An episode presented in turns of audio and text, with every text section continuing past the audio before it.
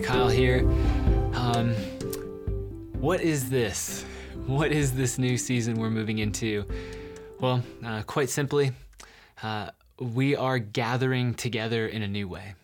Our purpose here is still to pursue the presence of Jesus.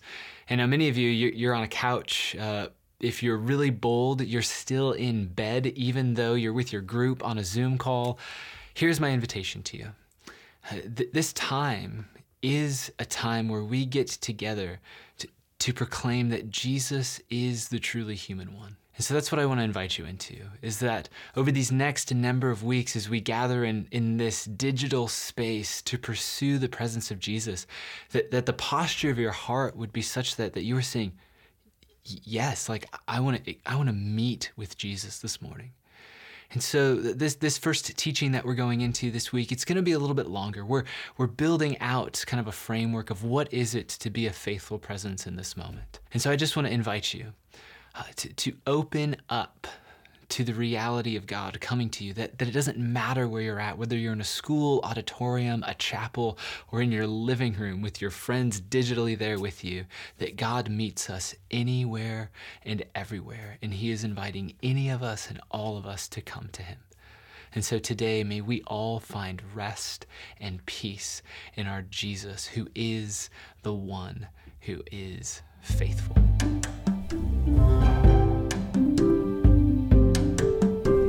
Gateway, uh, good morning or good afternoon or good evening. Whatever the time of day is that you and your community are gathering together virtually to take in this teaching, welcome to church. Yeah.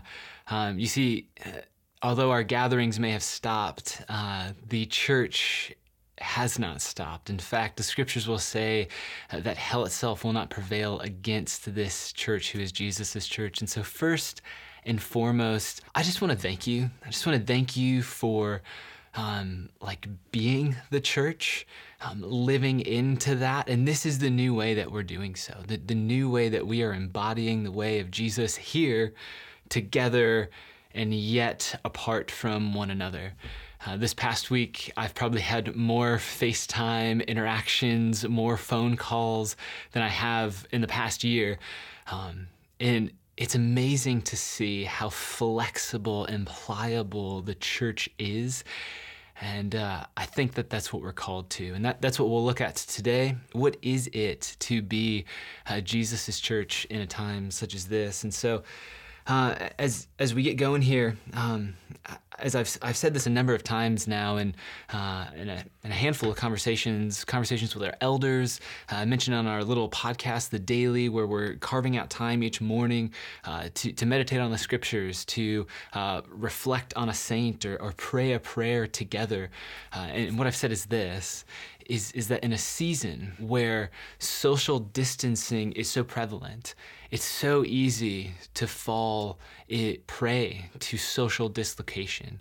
And what that means is that for us as a church, we get to stand in the gap, in the gap between social distancing and social dislocation. And that's that's what we're giving ourselves to in these moments. And so thank you for that. And I I know, uh, like the nature of this present moment is a, a little unsettling for us. If you feel the feels that I'm feeling, that's the word. It is unsettling. And We may even say, well, I, I just, it's everything is out of sorts. I had plans to travel for spring break. Suffice it to say, all the normal rhythms of life have been disrupted. And that's okay. That's okay because Jesus is faithful to be here with us. And I had a friend who texted this. He said, he's just quipping on a, a, little Bible verse, but saying, where 10 or less are gathered, he is present in, in their midst. And I was just like, th- such a moment uh, could draw out that in the church. But, but it's true. And as I've considered what God might have uh, for his local church here, I, I'm not saying that I'm some mediator between God and his church. No, Jesus, this is Jesus' church. We simply want to be faithful. And so as, as a pastor here, I just, I've been asking, well, God, where might you be leading us? And what I've been drawn back to are the Apostle Paul's words in this often forgotten letter in the New Testament called Philemon. Just for a little context, uh, Philemon is a Roman householder which means he's the head of the household in a patriarchal context and time.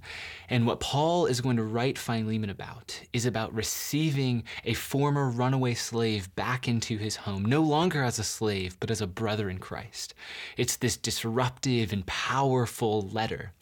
And so, if you have your Bible uh, or your phone in hand, any technology of sorts, I just invite you to flip or tap your way on over to Paul's letter to Philemon.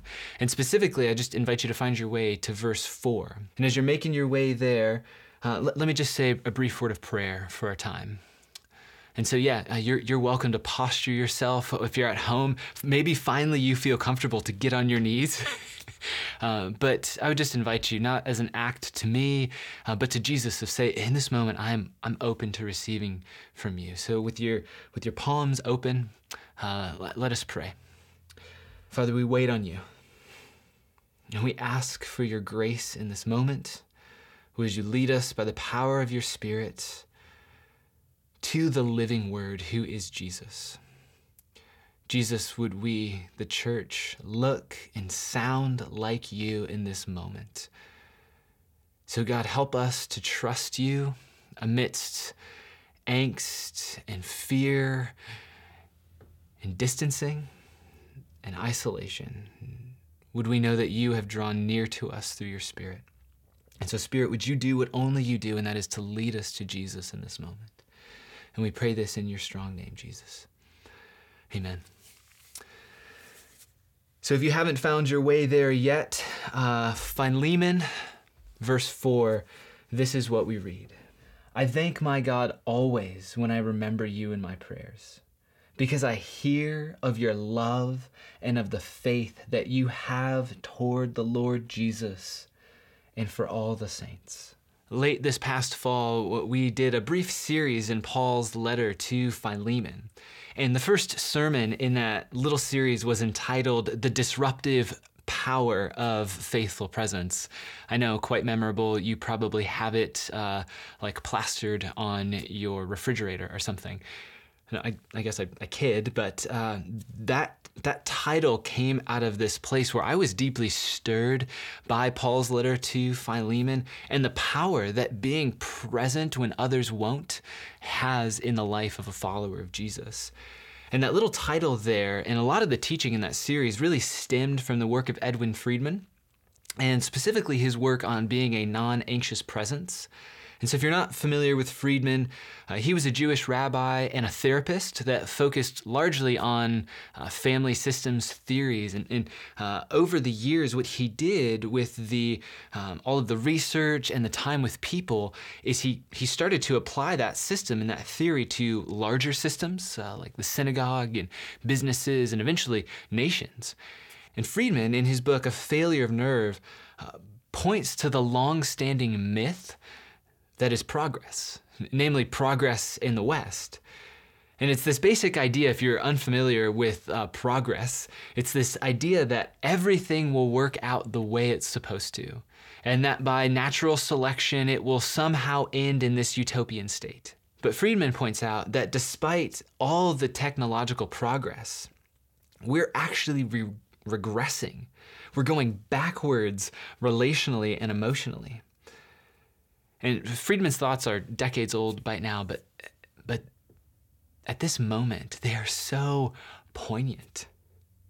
I mean, take for, for example this past week, the financial fallout and COVID nineteen exposed that we are human, that no amount of technology and progress has stood in the way of a virus.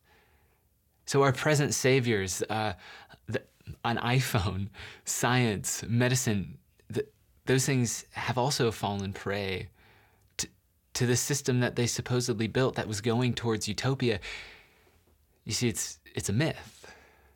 And I'm not alone in saying this. Secular psychologists will say the same thing. But, but by and large, what we see is that our humanity has been exposed. And I think this is a gift for us, church. I think it's a gift to see that our humanity has been exposed. And so we just have to ask what does it mean to be truly human? Who is the truly human one? And now, Paul, in this little letter, he's, he's going to draw upon who this truly human one is to, to set forth a new way of living. And now, um, with all this said, we're not going to do a deep dive into systems theory today. Uh, we're not going to look at Friedman's five aspects of an anxious culture, but we are going to examine our response in this moment. We are going to examine our response in this anxious moment and to see how Jesus offers us another way forward. You see, wherever we find ourselves, uh, w- whether we are nervous, whether we're fearful, uh, or, or we're cautious, or we're curious, maybe we're frustrated, wherever we are, wherever you are, if you are a follower of Jesus, how you respond in this moment is of the utmost significance. And what I mean is that our response tells a story. Like right now, how you respond to your neighbor, the, the person at the grocery store, uh, your Shipt shopper when they drop off your groceries, how you respond in all those moments is telling a story. And Bobette Buster, who's this well known cinematographer, she says this uh, that narrative is our culture's currency. And that he who tells the best story wins. It's interesting how Bobette connects currency with winning. Now, that's another sermon for an, another time, but, but keep that in mind that story is a currency. And what Bobette is really touching on and, and it kind of hurts at this moment when she touches it, is that what we say and that what we do, from the small little decisions to the big monumental ones, it tells part of our story. It, and I think there's some truth to be had there, something that we, the church, could learn in a moment such as this, that, that narrative is our culture's currency. You see, on Wednesday of this week, a tweet went out from a prominent figure in the political landscape calling COVID 19 the Chinese virus. And now, regardless of what you think about that or your political stance or anything in that vein, what I encountered as I saw like responses unfold after that tweet landed on the Twitter sphere were really like polarizing. It was outrage, frustration, anger. Or it was passivity and almost apathy and just like sadness, even. See, first and foremost, like what you see and what is prominent is the yelling that goes back. It's like a shouting match on the internet. And so there's this there's this swing of the pendulum towards this one pole of outrage. And then on the other side, it's, it's that swing back. And through the middle, you find some responsible and caring responses. And yet, then at the other side, you, you find this passivity. And now, passivity can be just not saying anything, maybe because you agree with the tweet or because you're just indifferent. But when I say passivity, I'm, I'm thinking it's like hanging on the edge of apathy. In my estimation, both of these categories, passivity and outrage, are playing this culture's game. They're trying to win, they're trying to tell the best story. And as I sat in the tension of this polarity with one little tweet, I found these words from Ronald Richardson in his book, Polarization in the Healthier Church, just super helpful. So, this is a bit of a longer quote, so uh, lean in for this. Ron says this it is normal for human communities to hold a range of opinions along a continuum on nearly any topic. Normally, uh, people in groups do not all think the same. Life would be dull if that were the case. And polarization, as in an electrified atmosphere of opposing forces, people begin to regard those who do not think the way they do as the enemy. And as the intensity of feelings increases, they seek to defeat and even humiliate or destroy one another. Respect for others is lost. And then listen to this the ethic of love gives way to the ethic of hate. See, as I sat in that tension, those words resonated. The ethic of love gives way to the ethic of hate. See, the, the reason that we're setting ourselves in front of Paul's words to Philemon today is because in the cultural moment that we find ourselves, all sorts of stories are swirling about us.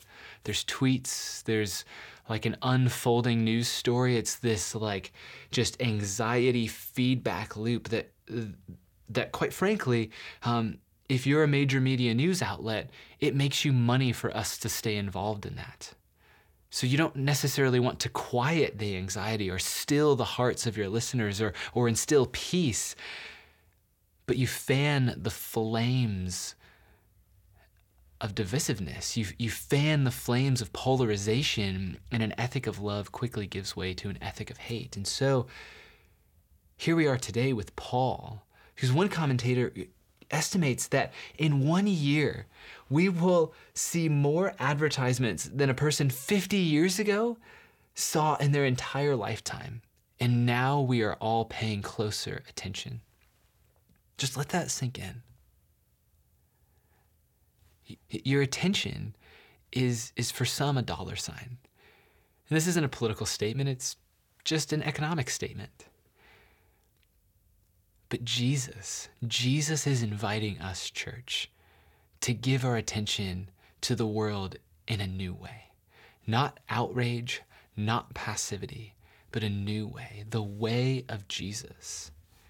And so, in the midst of this, Paul's words, uh, they begin to disrupt the passivity and the outrage.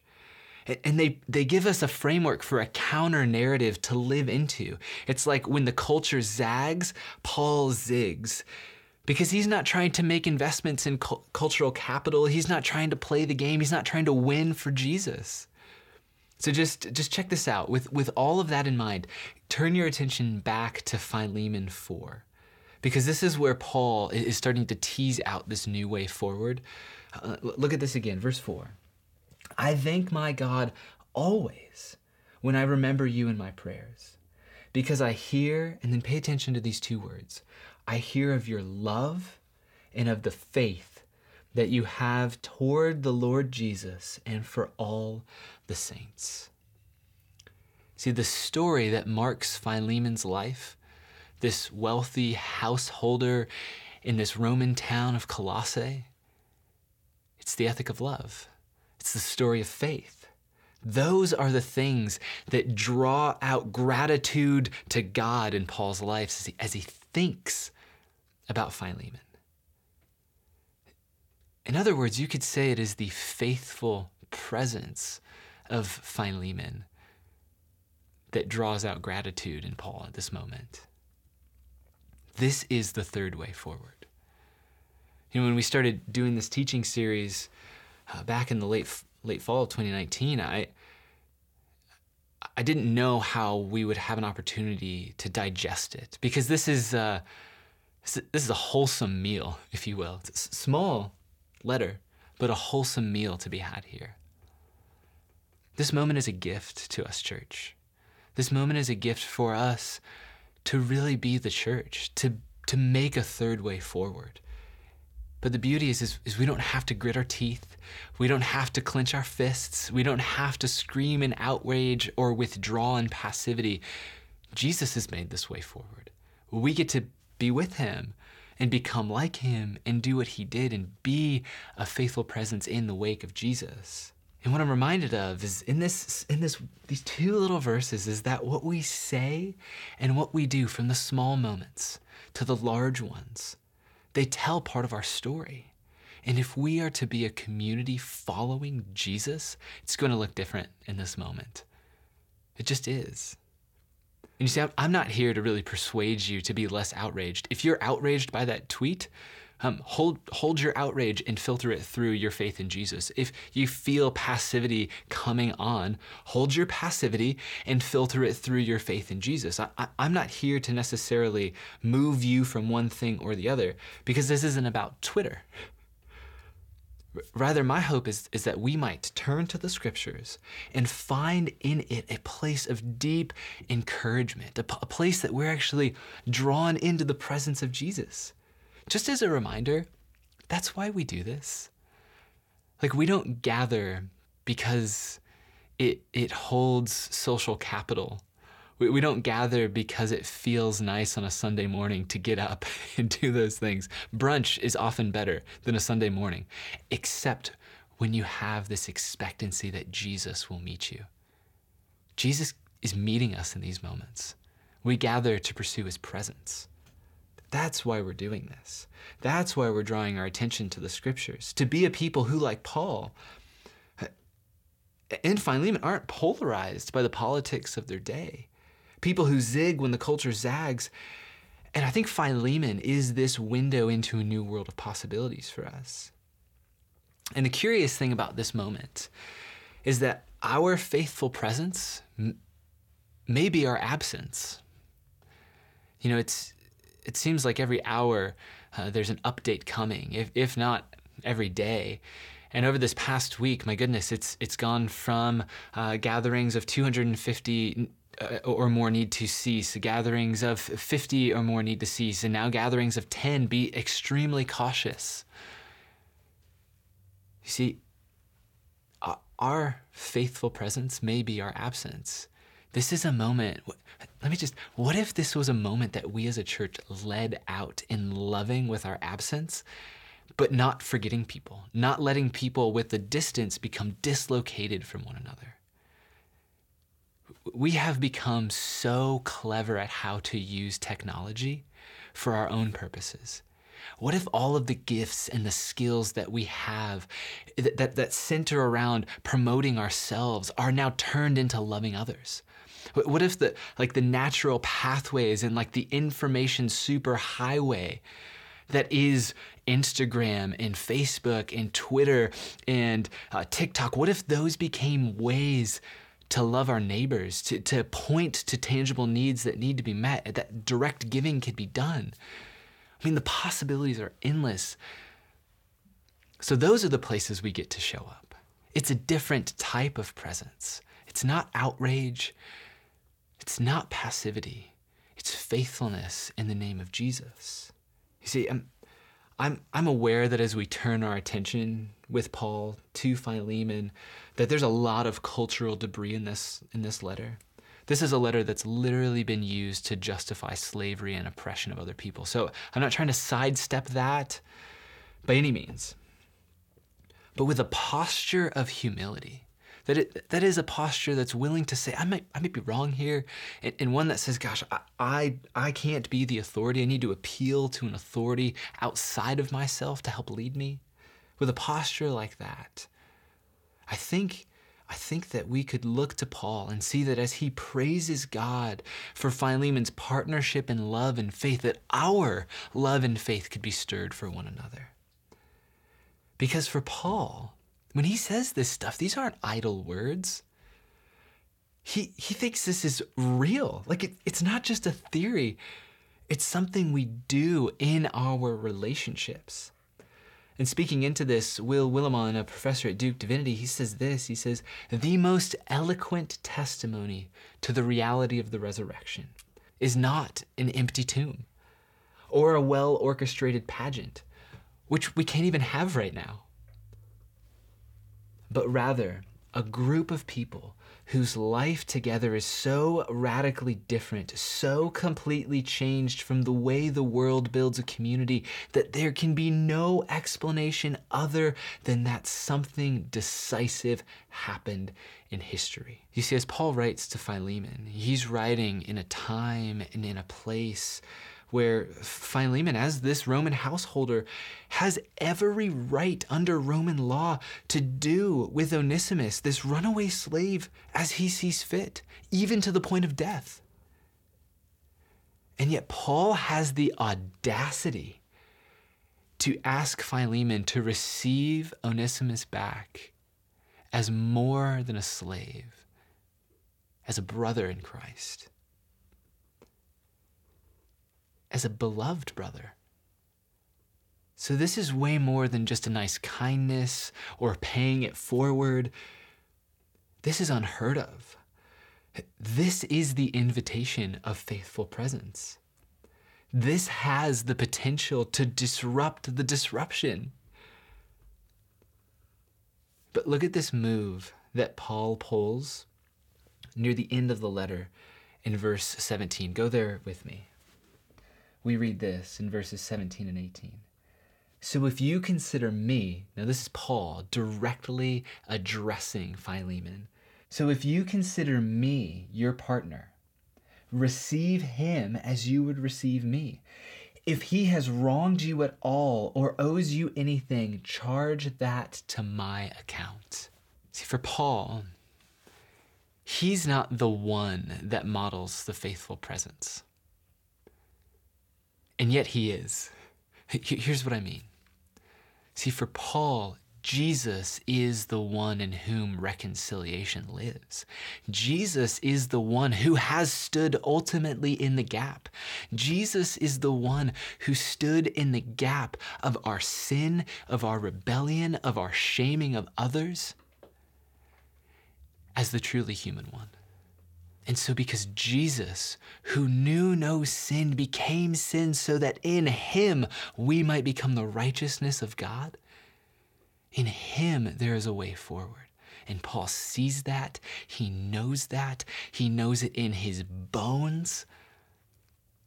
And so, in one sense, Paul is saying it's not me, and yet it is me. But more so, it's Christ in me, because Jesus is the place where reconciliation lives. He is the one where our sins are no, like, He's the one in whom our sins are no longer counted against us. And, and when I start talking about sin here, my, my goodness, I, I hope that there's no connection for you between uh, sin and COVID 19. I just want to dispel that. If, if it's even clamoring in the background of your mind, that, we, we just don't, we don't know those things. And so, what we get to do is we get to quiet that noise and come to Jesus. Remember, with humility. And like Paul, say, it's Jesus. He, He is the one. And so for both Onesimus and Philemon, he says, I'll stand in the gap. Why? Because Jesus stood in the gap for him. Notice, Paul never asks anything that he himself is unwilling to do.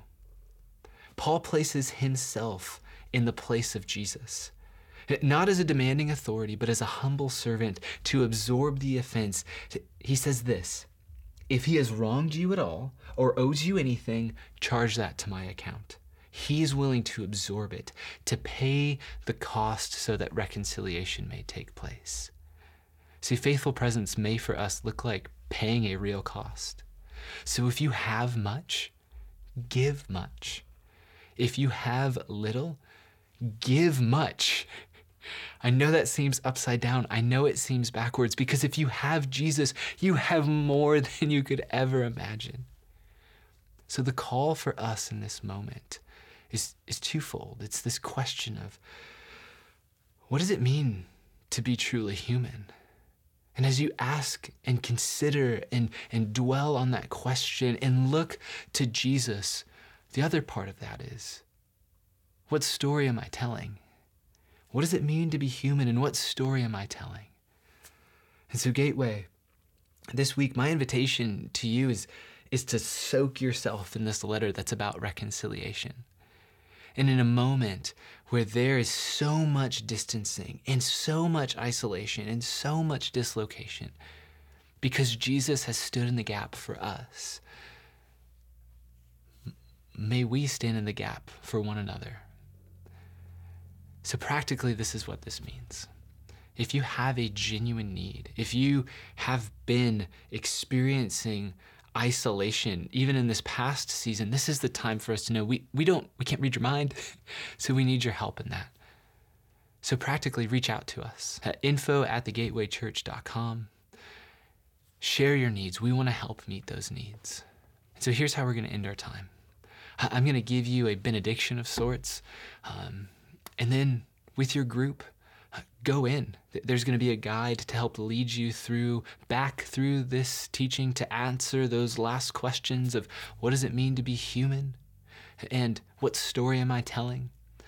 And so here it is.